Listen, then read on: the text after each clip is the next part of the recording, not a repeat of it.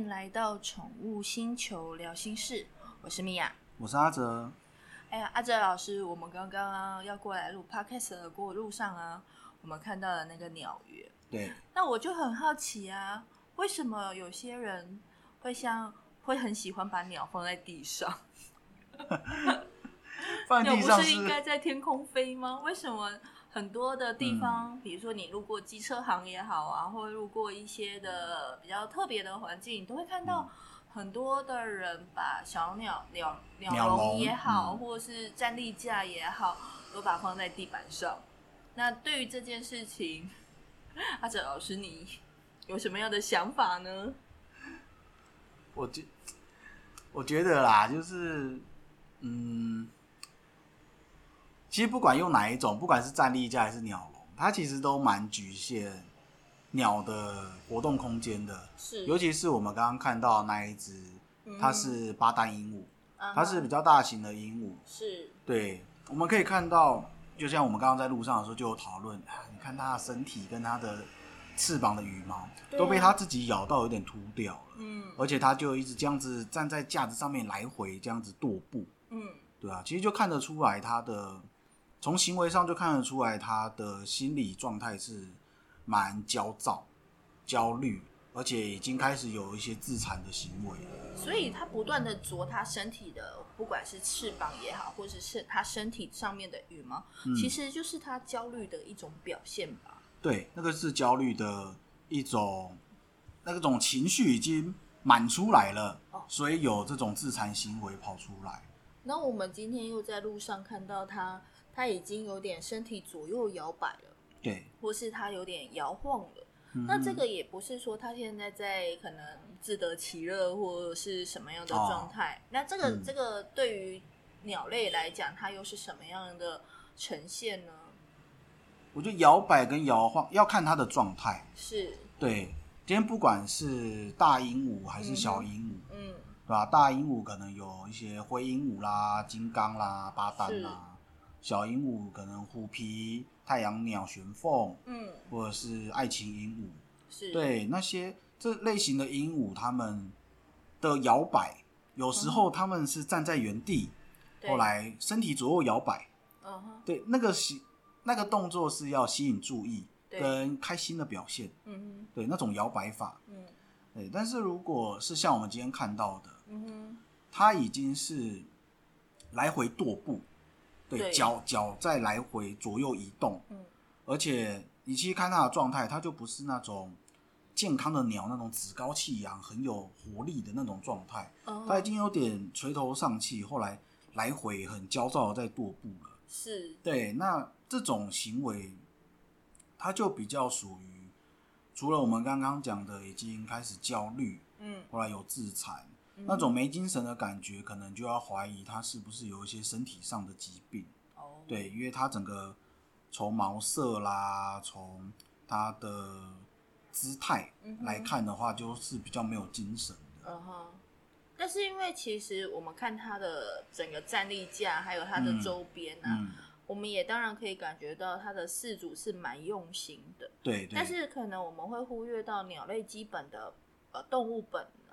那如果有机会，我们可以去跟宠物的这样子饲养这样宠物的饲主，我们会给他什么样子的呼吁或是建议呢？我觉得这比较比较困难一点。哦，怎么说？对，因为呃，动物它有它基本生活需要的空间。对，对，而且鸟类它不像犬猫，主要是在地陆地活动。嗯哼，对，鸟类它除了在空中活动之外，它也会有降落的时候，所以它其实是陆地上对，跟空中嗯都需要有一定的空间。嗯它其实需要的空间量比犬猫有的时候来的都还要大，嗯，但是一般的饲主不见得能够接受鸟类在家里四处爬爬照。哦，或者是放飞之后就不见了，这样子飞不回来了。对，其实其实外面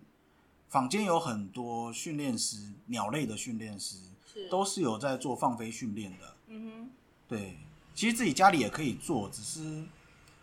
如果是长期关笼没有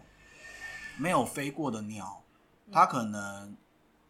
一奔向自由，它就很难回去。哦，，对，所以大部分的事主也不会轻易尝试。嗯哼，对我其实会建议，如果是对鸟类，对，尤其是这种鹦鹉类有兴趣的，这种放飞的训练，或者是定点来回的训练、嗯换回训练，嗯，都是从小就要开始去培养这种默契，把这个训练当做跟他培养玩乐的感觉，嗯，对，对啊，用一种玩乐的方式来训练他。哎，过来，过来，我这里啊，过去。OK，，对他过来，你把它放回它的站立架或是笼子上面，嗯不然就，跑远一点，来过来过来，让它来回的去消耗掉它的体力。嗯，一方面可以获得它它跟你之间的默契度是。就会建立起来，嗯。而且也可以消耗掉它的精力，它就不会有这种焦虑的状况。嗯哼，嗯，对啊，有一些人会用简语的方式啦，哦，简语，可是其实这也就是简语对简语我比较我我个人啦，我没有这么喜欢这个方式。这个已经就让小呃鸟类的飞行已经产生了没有办法平衡了嘛？对对，对它是去限制它的飞行高度，啊让它不要飞得这么高。嗯，但是我会觉得那样子就有一点违反了他们原本的生活形态，所以我比较不建议用这样的方式。但是它就是不避免掉可能宠物它可能飞得太高，或是就飞走了，放飞自我的这个状对，如果是简语的话，啊，那如果说我真的就养了，我也有好多的顾虑哦。那嗯我们会建议至少它会在哪多多高的高度上面，呃，摆放我们的站立架，那鸟类会比较舒服一点呢。我觉得重点不是站立架的高度，嗯对，因为就像，就今天就算不是鸟类好了我们以犬猫来说，是，我们常常也会看到关在笼子里面的狗，对呀、对它其实也会有那种一直转圈圈，你会看到它就在笼子里面一直转，一直转，一直转，嗯。那个也是那个就是狗的焦虑，焦虑的行为表现。是，对，但是你今天说我要把笼子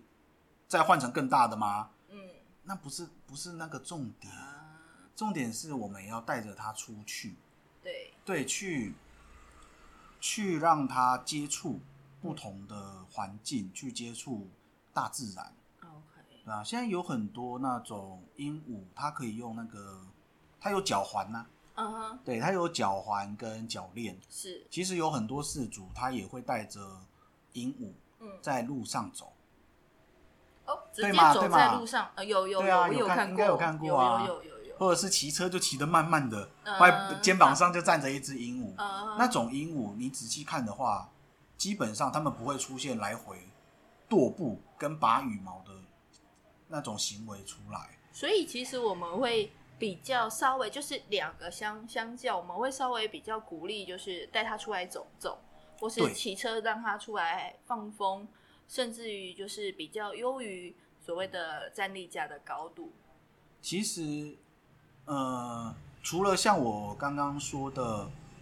如果是从小开始饲养，可以训练它换放飞训练这种换回的飞行训练之外，嗯，如果是已经养一段时间，是，也也不好从头开始训练这种换回，怕它飞得太高飞不回来对，的状况的话，其实就可以考虑用脚脚环跟脚链嗯哼。来带着它出去。哦。不一定要让它飞，但就带着它出去，到处认识环境，在公园的座椅上面走走也好啊。对，对啊，就是让它去在大自然中嗯去消耗掉这些过多的精力，嗯，后来让它这些比较焦虑的部分可以得到一点缓冲。哦，对，这也是个好的方法。好的，那如果说啊，如果你有遇到我们刚刚讲的这一些情况，你的鹦鹉或是鸟类在这已经有产生这样子焦虑的行为的时候，不妨可以试试看阿哲老师教我们的，让它出去哦，可能带着脚环出去走路，或者是